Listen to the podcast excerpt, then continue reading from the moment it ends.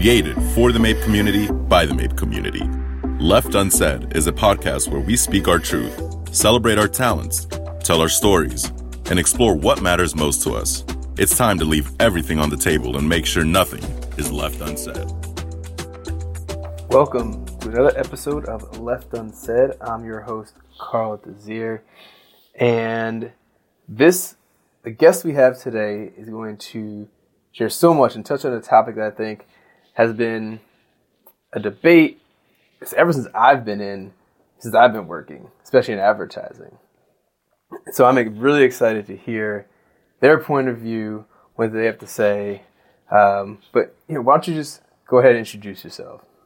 Yeah, sure. Hey, Carl, happy to be here. Um, proud MAIP alum of 2005. My name is Gregory Page. Uh, he, him, his. I am currently a brand marketing manager at what is now known as Meta, uh, formerly known as Facebook. Yeah, man, and I'm happy to be here. Uh, as, you mentioned, I started off my career on the agency side and then moved over. Man, I don't know. It's like coming up on eight to ten years or something now wow, uh, to what we call "quote unquote" the client side, uh, mm-hmm. moved over to the brand side. Um, so yeah, happy to tell some of those stories. I think I've, I've learned a lot. I'm still learning a lot, but uh, yeah, just happy to have this conversation.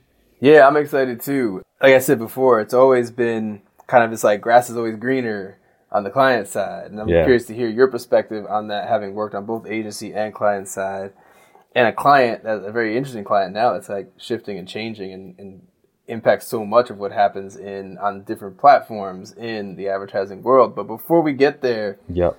Gregor, we always got to check in. We do the red, yellow, green check in to see how yeah. you're coming in. And for those first time listeners, this check in is based in colors. So red means I'm physically here or virtually here in this case, and I am, but I'm distracted because I got so much going on.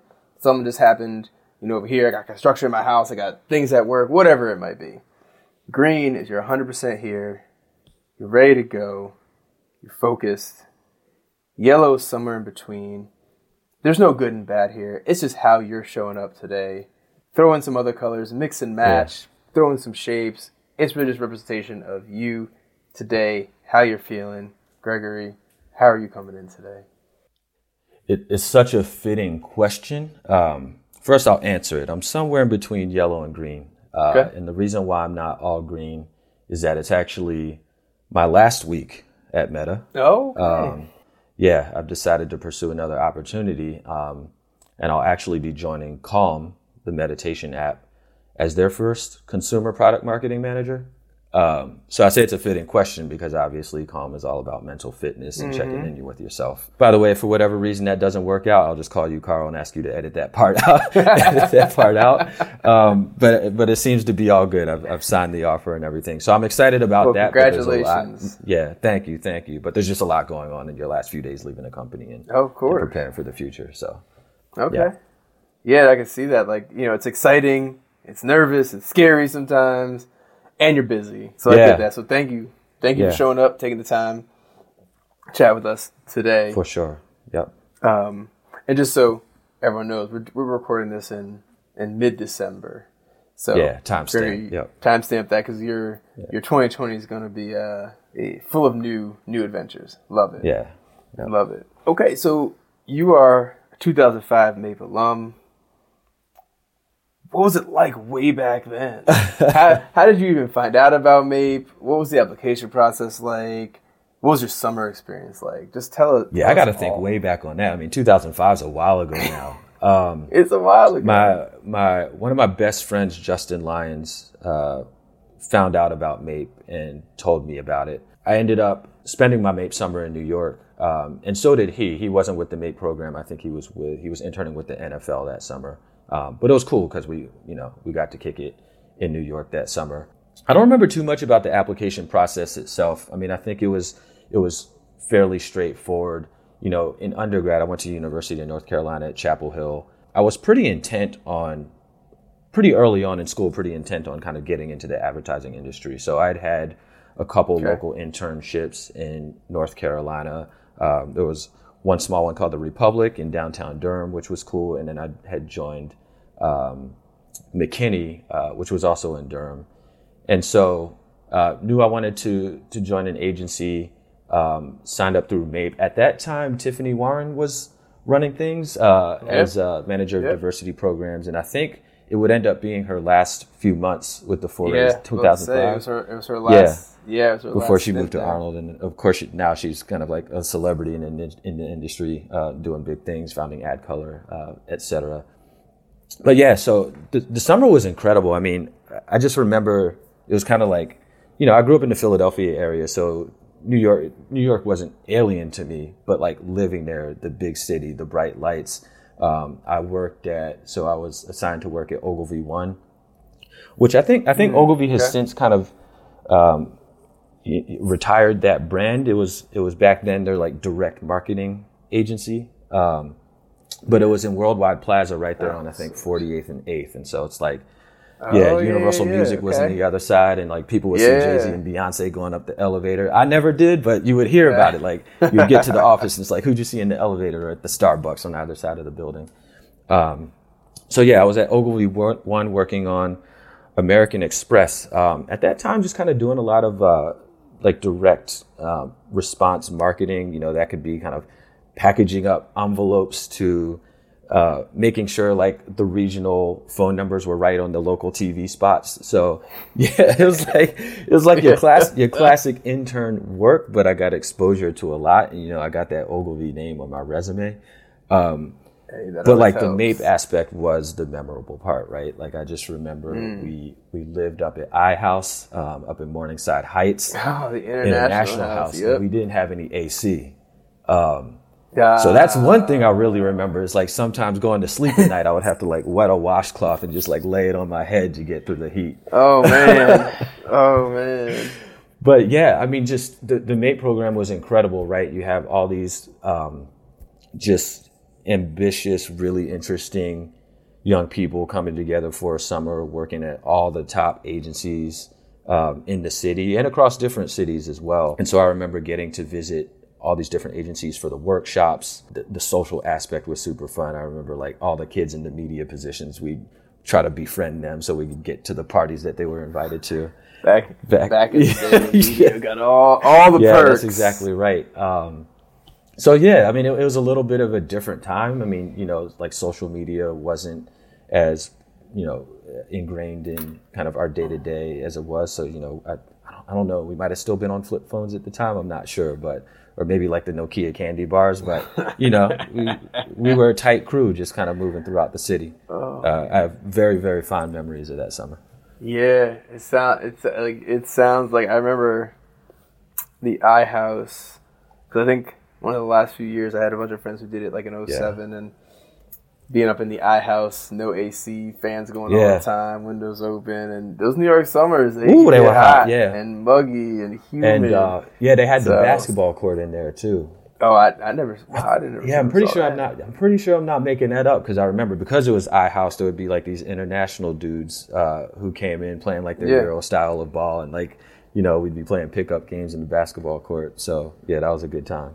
That's good, good times. Yeah, it's like you know every MAIP alum we talk to always talks about the sense of community that was built and that like everyone's going through like a summer of just working hard, playing hard, and those bonds that forge just last for yeah. ever in some cases. You know, I just went a couple weeks ago um, in the fall of, of this year, 2021. I went to a, a MAIPer wedding. It was two MAIPers getting married and just seeing all the neighbors that came and like just being like you know yeah we all move out we do our thing we can come back together because these bonds never never go away. Yeah. so uh, that's really good. It's always been a big part yeah that's exactly right. You know I, I, wish i i had stayed in closer touch with some. You know it's been a few years now but i will say man it's a small world. So two of my closest friends from that summer i'm gonna shout them out maurice jennings and becca valley have uh, over the past maybe three or four months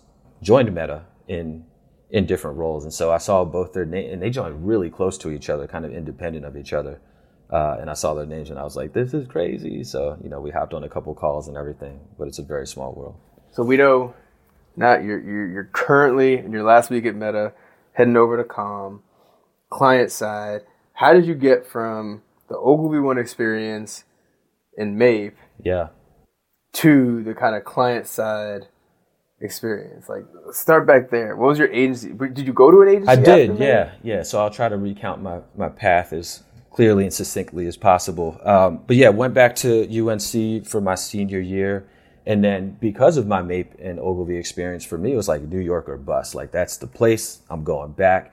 So another thing about 2005 and 2006 when I was coming out, it's like you were still like printing out your resume on the nice paper and like putting it in the Yeah. putting it in the eight by what the you know the nine by twelve envelopes, whatever that big size is, and kind of you know printing out your labels on the printer to look all official, writing your cover letter. So I was just like I had like a little kind of factory going in my dorm room of just like printing these things out to the different agencies I wanted to work at in New Yo, York. I don't think I think folks today will never really understand the stress what it's like to run out of resumes and try to print new resumes in the middle of like a career fair Oh, yeah. or while you're in this trip for like one week. Like it's not just like, oh, let me see my LinkedIn. You know, why don't you just scan this and you have my Yeah. LinkedIn? And no, like I remember the stresses of just like, is this the right paper? Is Yeah. it good enough? Does it look right enough? Oh, I messed up. I Yeah, and is it the right resume for the right uh, company, right? Because you're just handing over. Yeah, Yeah, because you got to have like multiple gotta have a version of resumes out. printed out and ready to go. Whew.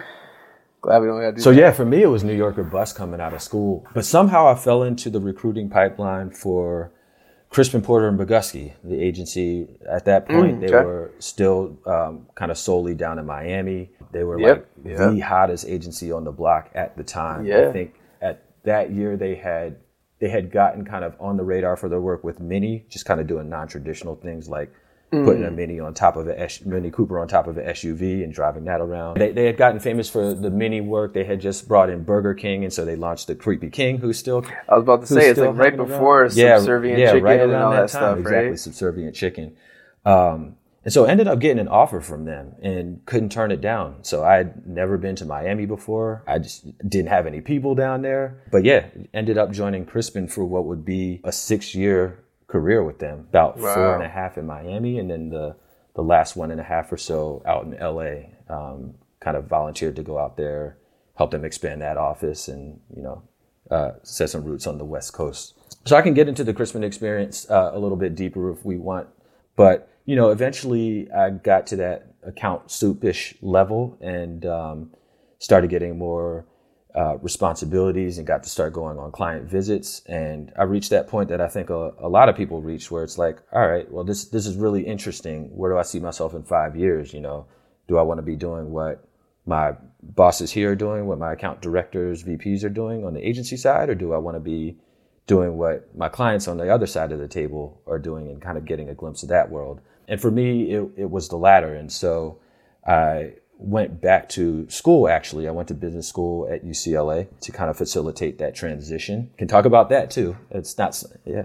Yeah, well, so let me let me just pause you there for one second because I know a lot of, I mean, I, I'm well beyond this, but like the, the whole idea of like going back to school. Do you need an MBA, a higher degree, to do the work in advertising, do this stuff? What benefits did it get you? Like, so what made you want to go back to school, knowing that you already had a job in advertising, you know, doing well, you know, Yeah. moving up? What what what, what drew you back to school? Um, well, it was specifically to kind of facilitate that transition from agency side to client side. It's it's definitely not Okay. something you have to do. So I, I do want to make sure that's clear. There there are different routes. There are many ways. Um, it depends on kind of are you able to take a couple years off of work and do that? You know, it's it's it's not a, a cheap endeavor. Yeah Or are you able to work, while doing it. While yep. so there's it? a yep, there's a ton of You know? part-time programs, executive MBA programs. There's, Yeah. there's a lot of options. But for me, I, I was just in a position where I was in LA. Um, I, I knew I wanted to go to one of the West Coast schools and got the opportunity to do so. Largely supported by a couple sim- programs similar to MAIP that you know helped me get my foot in the door and build community around that whole process as well. So I'm thankful uh, to those programs but yeah, went back to school to facilitate that transition. Um, in between your first and second years of business school is when you get the internship that really has a lot to do with where you end up. And so I ended up interning at Mattel, the toy company, think Barbie, Hot Wheels, Okay. Fisher Price, the whole nine. Yeah. um, and got the full time offer there, which I ended up accepting. It's it's very hard to turn down that full time Nice. offer because you get to you get to really enjoy that second year of school. uh, once you have the offer in hand. But joined Mattel um, at the time. They had what was basically an internal digital agency uh, called Digital Initiatives Group. Um, so I joined them in kind of an all-round digital marketing group, helping work on their social strategy, website, just kind of an all-round kind of digital athlete role. About six months after I joined Mattel, they hired a director to run or really build their CRM program, customer relationship management, uh, one-to-one marketing, lifecycle marketing, has many names as well. But it was it was a good opportunity because Mattel was this company with you know customers who were really who really cared about the products and the brands because they're dealing with their kids. Yeah. And so they had all this information on parents, but they weren't really doing anything with it. And so they hired this director to come in and start to build the foundation for what would be kind of like a, a purposeful, useful CRM program. So I raised my hand to to join her and help build that out. I had zero experience in this type of marketing. You know, I came from full service creative agency. I did go to school, but didn't really study this stuff. Um, but just decided to kind of go so, all in. Yeah. And what made you like with zero experience, right? What made you make that leap and say, take that kind of you know bet on yeah. yourself and say, you know, I got no experience here, but I'm gonna do this. Like, what what the, made you do that? The opportunity to build something new in what is quite frankly a pretty traditional company. You know what I mean? It's a Mattel's a mm. traditional. It's it's not like a digitally native company. It's not a tech company. Um, they build toys. They're really good at it. They're used to kind of the cyclical nature of the toy industry. Like it was just very traditional in many senses. Um, and so I saw the opportunity to kind of help build something new and kind of bring them forward into the future and kind of using data in a more purposeful, meaningful way to build relationships with their customers. And so that, that's interesting because like you you took the leap to do something new, something kind of forward looking, forward thinking at a very traditional company that they've never done before. How did you like whether upskill yourself to make sure that happened or really just like sell that into them? Yeah. You know, because it was brand new. They'd never seen it yeah. before. It's a good question. yeah. So I think I benefited from the fact that it was brand new for them. So maybe they didn't know exactly what they were looking for. I mean, they did bring in, they did bring in the mm-hmm. director and she had the experience, right? Um, yeah. But I think yeah. I had just built enough of a, a, a reputation as just, you know, a, an all around contributor in the company in the bit of time that I was there that, you know, they decided to, to bring me on to help her out. And from then on, it was just like really immersing myself, being curious and learning. Um, you know, I was in sales, you know, platforms like Salesforce Marketing Cloud all day, and it's just really just learn by doing, learn by doing. But that that experience ended up being a bit of a kind of inflection point and pivot in my career because I was then recruited by EA Electronic Arts, the gaming company, um, up to the Bay Area to do similar work and join their lifecycle marketing team. So EA is a is a digital kind of gaming company, and they have mm-hmm. massive mm-hmm. amounts of gamer data that they wanted to better use to interact one to one with their gamers and kind of move them across games. When you're done this one, you know, you might be interested in this one, or move them within games. Did you get stuck in this game? Well, we're going to message you with, you know, uh, incentives or clues or whatever it takes to get you back in the game. So um, they had a lot of opportunity to kind of continue to build out their infrastructure with one-to-one marketing and lifecycle marketing um, to build stronger relationships with their gamers and customers. Um, so that brought me up to the Bay Area. I mean, we're talking kind of 2016 at this point. Really enjoyed my time at EA, but ultimately knew I kind of wanted to get closer to to the action. Like, where's the kind of brand marketing? How are we putting these games into market? How's that happening? And just as I was starting to make moves internally at EA, I fell into the recruiting recruiting pipeline with what was then called Facebook. And this is where it kind of comes full circle. And I, and I know we talked about uh, maybe get into kind of nonlinear career paths. But it's funny because going back to school in my application for UCLA Anderson, you know, you generally have to write what are your short term goals, long term goals, et cetera, et cetera. They want you to be specific generally. So I put, you know, after graduating from school, I would like to join a tech company as a product marketing manager. And I outlined in the application all the reasons I wanted okay. to do that. And so while I did take a little bit of a detour into this kind of CRM, lifecycle marketing, email marketing space, I was also ultimately able to find my way back on my like planned career path and joined what was again what was then Facebook as a product marketing manager on the newsfeed team. And so Yeah, I've been at Facebook uh, just over four years now. In fact, my four year, what we call metaversary now, was uh, a couple weeks ago on December 4th. Um, so happy okay. to get into de- more detail into any of that, what I'm doing now, but that, that's how I got to where I am today. Okay, then now you're heading over to. Yeah. I want to take just one minute because looking at looking at your uh, your digital resume, also known as LinkedIn, there seems to be a. Um, no, we'll jump back. I'm just so interested and curious about this is it Kanina? Kanina. Yes. Activewear? Yes, sir. What, so that's the side that? hustle. That's the passion project. That's the side hustle. So you do all this stuff. You're nine to five, and you still make time for nine the to, side hustle. The pa- nine to five project. is uh gracious. yeah. yeah. You know, it's the nah. nine to five and the, the yeah. five to nine, but I yeah, no, I, I get it. That's what I'm saying. So it's not it's not even nine to five, and you still got time and effort and energy for the passion yes, project. Yeah.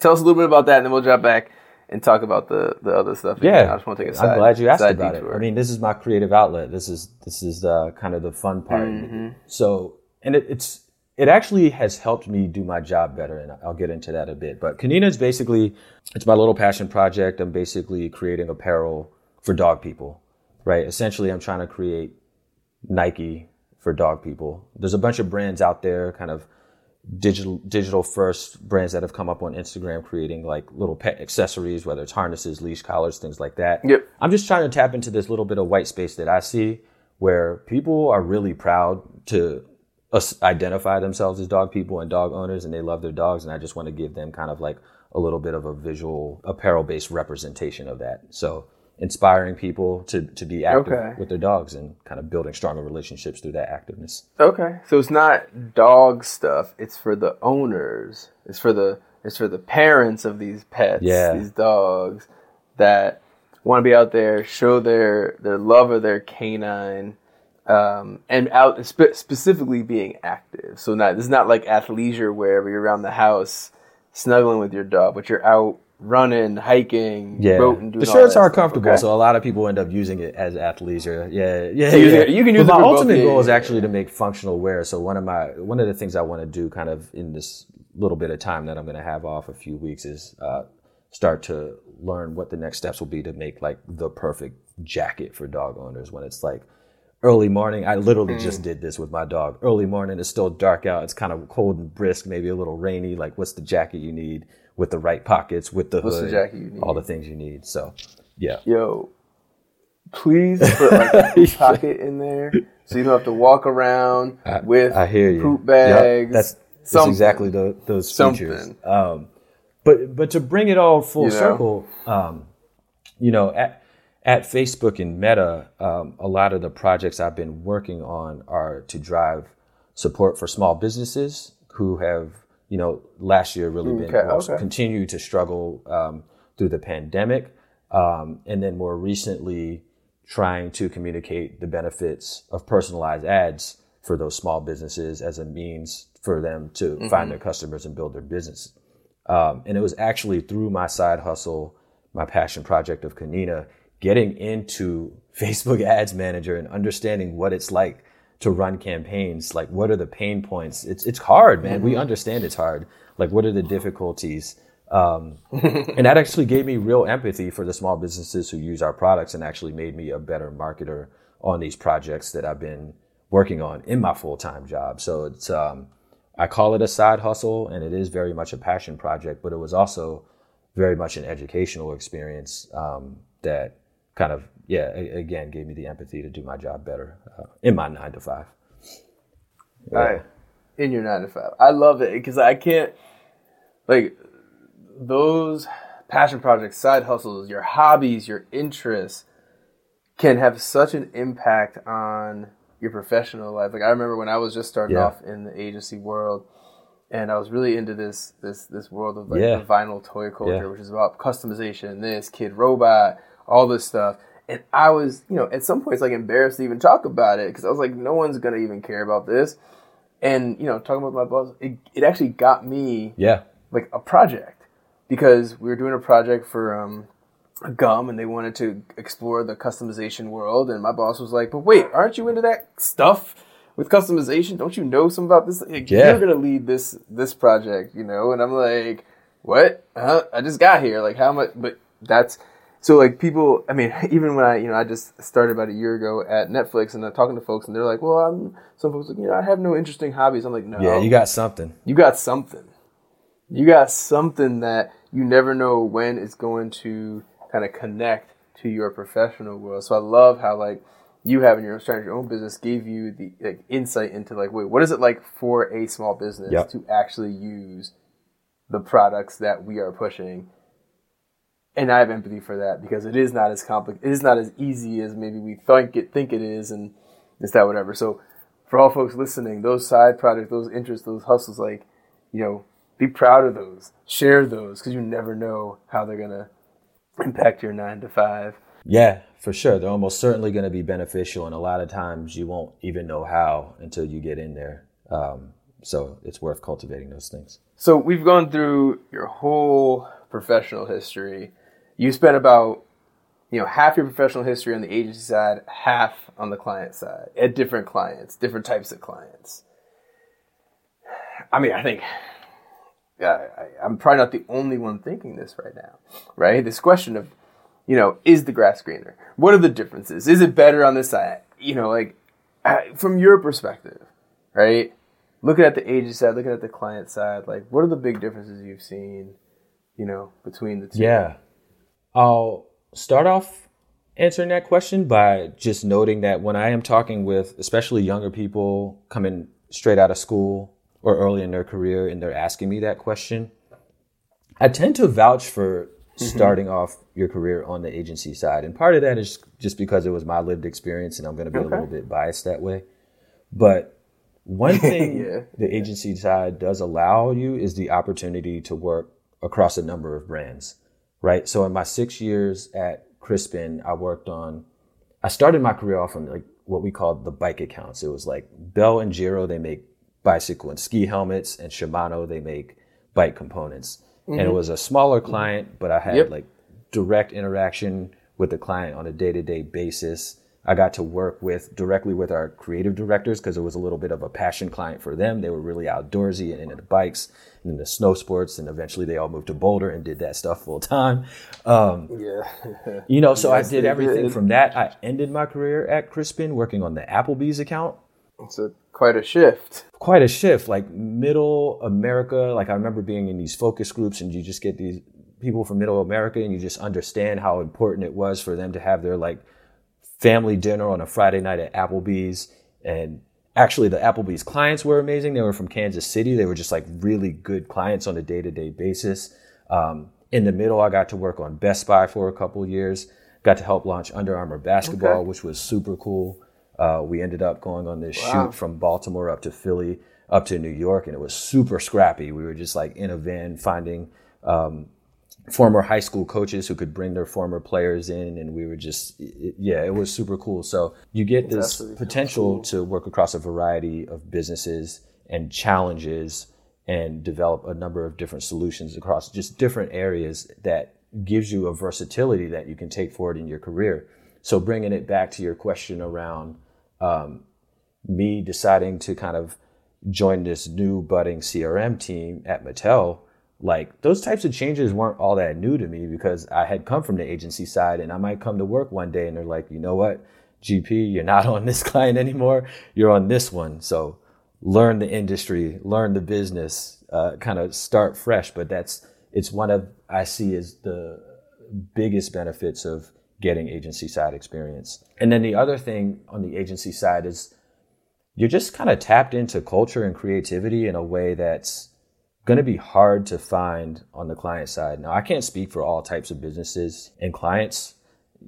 This is my experience. I mean, there's going to be some startups who are just like all about culture, or maybe you're joining a fashion label and it's all about culture. But for a lot of businesses, you, you the longer you work on the client side, you kind of get, you tend to start thinking as that organization does. And it's hard individually. It's hard. You got to check yourself constantly and make sure like you, you know, you're not um, falling into kind of the biases and the ways of the company such that um, you're constraining yourself from doing your job as effectively as you can. But also organizationally, that happens. And so I think because you're working with all these different clients and because you're bringing on all these creative minds on the agency side from different places and points in their career, there's just like a creative cultural energy that I think is worth being a part of at some point in, in your career before going directly to like a specific brand where every day you'll just be working on that brand day in day out.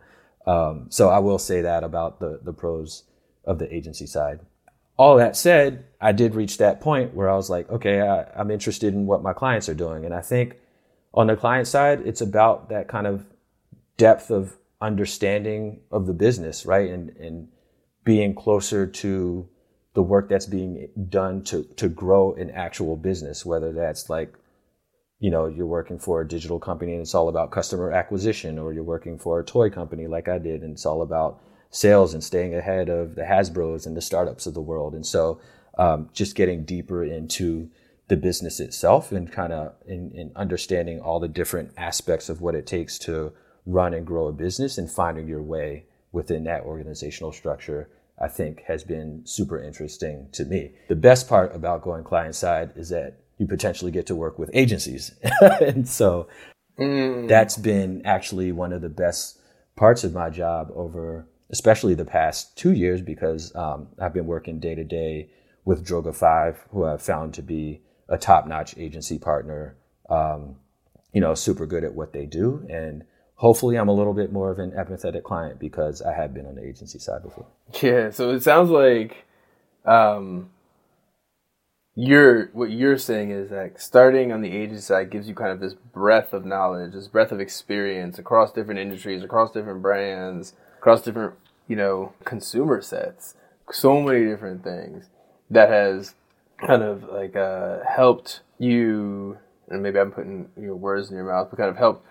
It can help you narrow down like if you won't do want to go client side, what industry, what type of you know company you're looking for, and while the client side yeah, yeah, allows you to true. really dive deep into that and understand not just the brands of it all, but the business, the how you make the money, the, the how the, the consumers really um, relate to that brand. So you dive. One is like a, a wide net, and one's like a deep, deep understanding of a specific industry.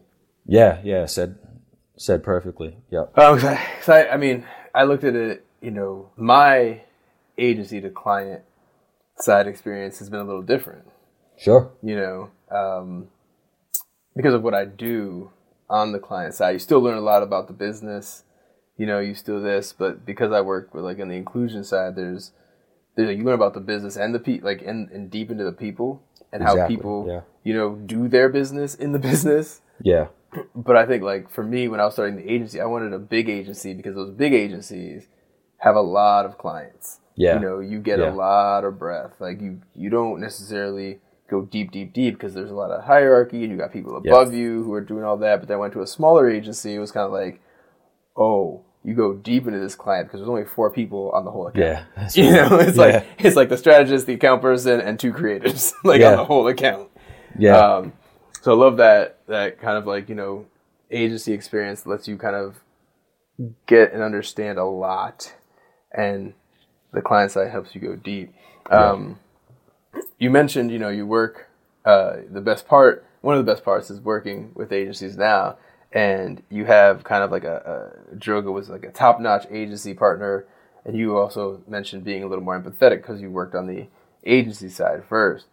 What if you got folks out there who are either on the agency side or on the client side? What in your mind makes a top-notch partner on either side? and how do people get there?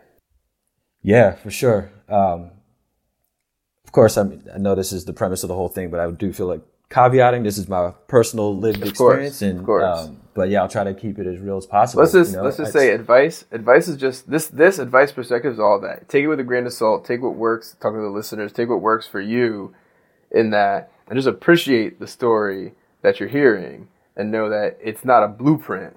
For sure. You know but yeah, yeah, I'll try to keep it real as possible because I think you know I have learned some useful lessons to to be a, a top notch, really quality agency partner. So the table stakes is just understanding the business, right? Like the clients hired you for a certain reason and the better you can onboard and understand the business so you can get to like the real kind of substantial foundational challenges and help your clients solve them, the better. So dive in, understand what's the client's business magic sauce. What are the strengths? What are the weaknesses? Who are the competitors? What are the internal pressures facing the client? What are the external pressures? What's going on in the in the business environment? Like that's all table stakes stuff. But I think what makes really great agency partners is when they understand the actual clients themselves and kind of the people and the stakeholders. And so, for example, as a day-to-day client, I'm often trying to take the work that we're building together and kind of sell it through the company and keep it alive and maintain the integrity of the creative concept. And so there's a lot of like work happening behind the scenes to make that happen after you present work to us or try to sell in work to us, right? And so what can you do to help arm me with what I need to sell it to my manager, for my manager to sell it to her manager, for us to sell it across the company, and convince a whole bunch of people that this is a good way to spend money, um, to to speak to our consumers, that it's a good time to take this risk. And so, just kind of understanding the different motivations and kind of challenges that your clients may be facing at all different levels. I know that's a little bit of an amorphous answer, but I think at the end of the day, it just comes down to really understanding what your clients need to move your work throughout the business successfully. Does that make sense? It makes uh, a lot of sense to me because coming from a place like having worked in the talent space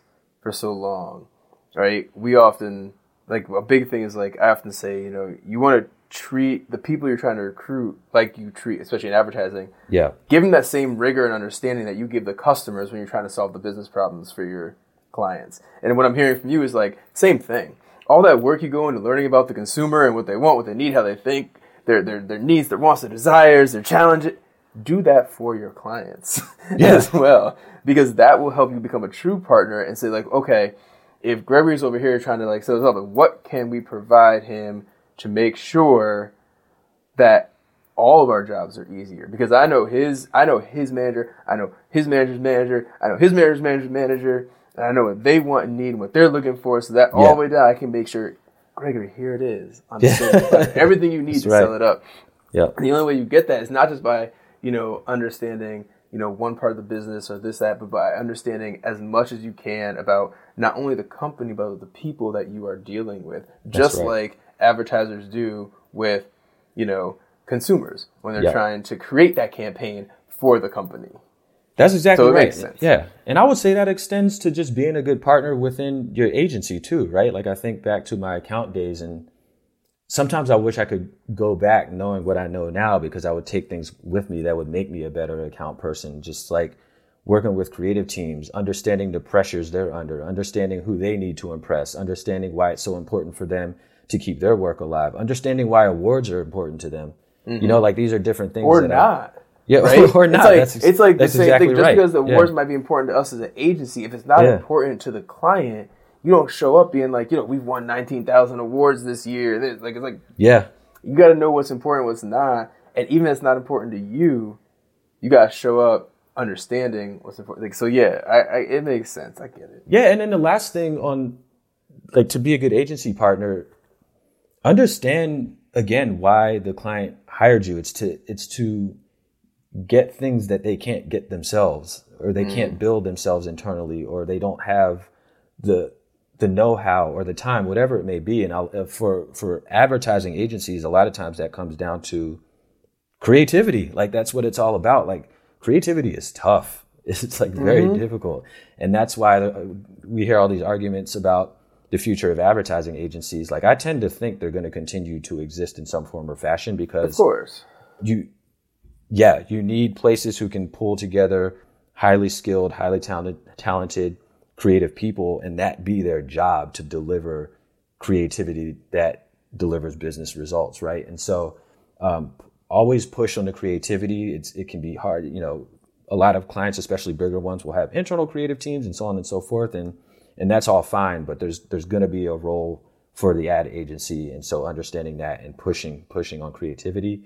Um, and then similarly, well, because I, th- if I can, because I think you made a point earlier that I think is so important to that point, is because you know when we when you were talking about like the experience you get at ad agency, right? Think about all the different types of folks and thinkers you need to think across, you know, from your experience, you know, um, like you know, outdoor bikes and helmets to Applebee's to yeah. Burger King, like yep. at, at Crispin, versus, you know, just one brand, right?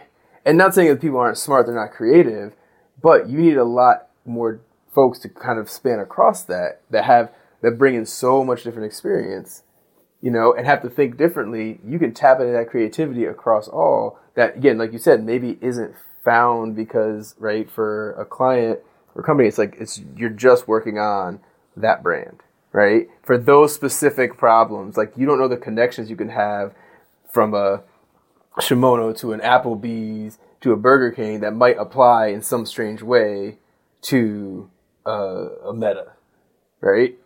So I, I that's where I think like that that's what I think yeah I get that.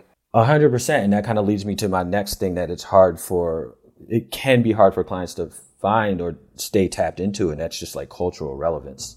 It's just it's it's just it's harder on on the client side, I think, than on the agency side, where you are bringing all these people in across different industries and across different brands. And of course, there are exceptions. Like at a place like of Meta, course. we have teams on Instagram that their whole yeah, job yeah, is to be yeah. tapped into culture and what's going on. It, I think um, it's changed but, over the years too, as you know, clients are expanding what they do and realizing how important being them and their agencies being tapped into culture exactly you know provides added creativity and, and input for these things.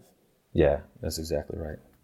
So then now that was the agency side like what from the client side like how can clients and the folks on the client side be great partners to their agency? Yeah a couple of things there. I, I think the biggest thing is communication and finding that right balance between transparency and kind of being purposeful with your communication and the information you're providing so that the agency has what they need to know to do their jobs, but you're not just kind of like inundating them with a bunch of data or information that's just going to spin them out of control. Right. I, so a lot of times that you, comes down to just like really good briefs. listen, yeah. there there was one time I was working for this client and we asked them for some research and they just like stacks and stacks and stacks. And I was like, yeah, how is this helpful? helpful? Yeah, that's not that helpful. helpful. Nah, like it's like don't give us a thousand pages of data, right? Yeah, for us to just sift through. One that's going to cost you more money.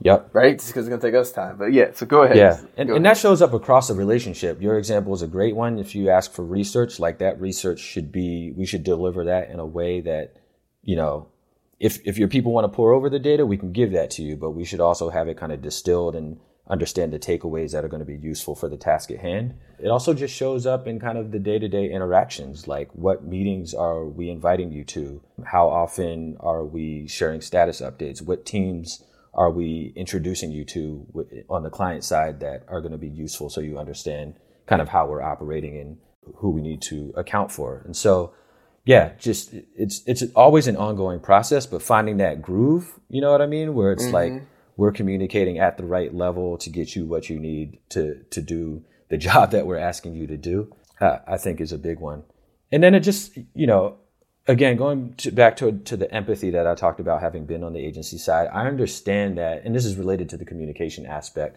but being just really clear about kind of requests and briefs and feedback because anything that the client says, especially if it's like really positive, like an agency will be inclined to take that and run with it because that means mm-hmm. you know work is alive and we you know we've got we've tapped into something here. So let's let's build it out. And like a lot of times what may seem like small kind of insignificant conversations to the client may kick off a massive amount of just kind of like activity and work on the agency side. And this is something that um, a former group account director at Droga. She had left but came back and talked to our brand marketing team because we wanted to have some real talk on how to be better clients, actually. Yeah. Um, and because she wasn't at Droga anymore, you know, she could be a little bit more real talk. And she, and that's what she said. It's like, understand that when you're giving us feedback and you say you like something or this is great or whatever it may be, you know, the agency is incentivized to like build that out and really deliver on it. And so they'll, they'll start kicking things off. And so um, the better, more concise, the more specific your feedback can be, um, the better it'll be in terms of getting the work back. Good feedback, clear, not even good, clear, clear yep. concise, direct feedback is like worth more than anything. Yeah. Because like you made such a great point. It's like you could you could be said like, yeah, this is great, and that's it. And they so it's in passing, and the agency is like, they said it's great, we're going forward, that's everybody behind this, and you come back and be like, whoa, hold on, like this yeah. Is, this is not what I wanted. Like I, I said it was great, but I, I, I needed more of X, Y. It's like, well, clear, direct feedback is what you need. Goes goes a long way. Yeah, yeah, long yeah. Way. That's man, that's that is that is great, great, great advice um, from both sides. And thank you, thank you for sharing that. We're coming to that point in the conversation after that great advice. You know, um, where I want to know, like, you know, we've talked about your career path, giving great advice about the client side, agency side. If there's anything, this is the point where we give our guests a chance to leave it all on the table and make make sure nothing gets left unsaid. Yeah. Uh, we give you about 60 seconds to leave our audience, leave the listeners with whatever oh man you want to say. It could have to do with what we talked about. It could be something totally different. It's up to you. What wisdom are you going to leave us with today, Gregory? Yeah. So I don't think it's going to be anything that people haven't heard before, but I'm going to say it anyway because they're important things and it never hurts to reinforce. One, just as we talked about, it's a it's a small world out there. So like build strong relationships, build relationships with people before you actually need something from them. And because those, those things will come back around and those are the relationships that might get you your next job. Like it was actually a former business school classmate who put me in touch with the new VP of marketing at Calm that led to mm. this whole mm. process of, of, me leaving Meta after, after four years, um, which was no small thing for me. Like I said, two of my uh, closest uh, MAIP colleagues from my summer in New York are, are now at Meta. Like things really come full circle. So try to cultivate those relationships and try not to burn any bridges if you don't need to. The other thing is to stay curious. And as I've gotten older, like I've found this actually harder to do in, in some ways. Like there's just so much going on out there in the world and out in the industry. Um, it may seem a little bit overwhelming, but I'll say that kind of curiosity begets curiosity. So just mm-hmm. try to stay tapped into things because the more you learn and the more you know, the more you'll want to know. And these things will be important. Um, I'm talking about things like, you know, the, the metaverse. Meta is now a metaverse company. What does that mean? And what's that going to mean for, for marketing and advertising? I think just yesterday, Nike announced they bought an, an NFT company. Like this, this stuff is wow. happening this stuff is happening. And even though nobody knows exactly what it is, like try to follow along as best you can and stay curious about that stuff. And then lastly, like just lift, lift people up with you. I'm so glad to come on this podcast and just share a little bit of, about what I've learned because I've realized, you know, in kind of being more introspective during this pandemic and during the lockdown, like I need to be giving back more. I need to be kind of rekindling those relationships from the MAIP days. Um, I need to be giving back to MAIP and some of the programs that helped me through my academic career uh, to, to lift others up with me. Um, so th- those are the things. Again, nothing people haven't heard before, nothing groundbreaking, but I do think they're important. They are important. They are worth reiterating time and time again. So thank you for that, and Gregory, thank you for coming on the podcast today. Yeah, sharing you. your story. This was cool. This was the first podcast I've been a guest on, so hopefully it wasn't hey. super clunky. No, this is, the, this is gonna be the first of many. Yeah. After this one, you did, I, this was great conversation. Um, I really do thank you for sharing all that you did and giving that advice. You know, this podcast, you know, everything we do on this podcast, we do for you, the MAIP community.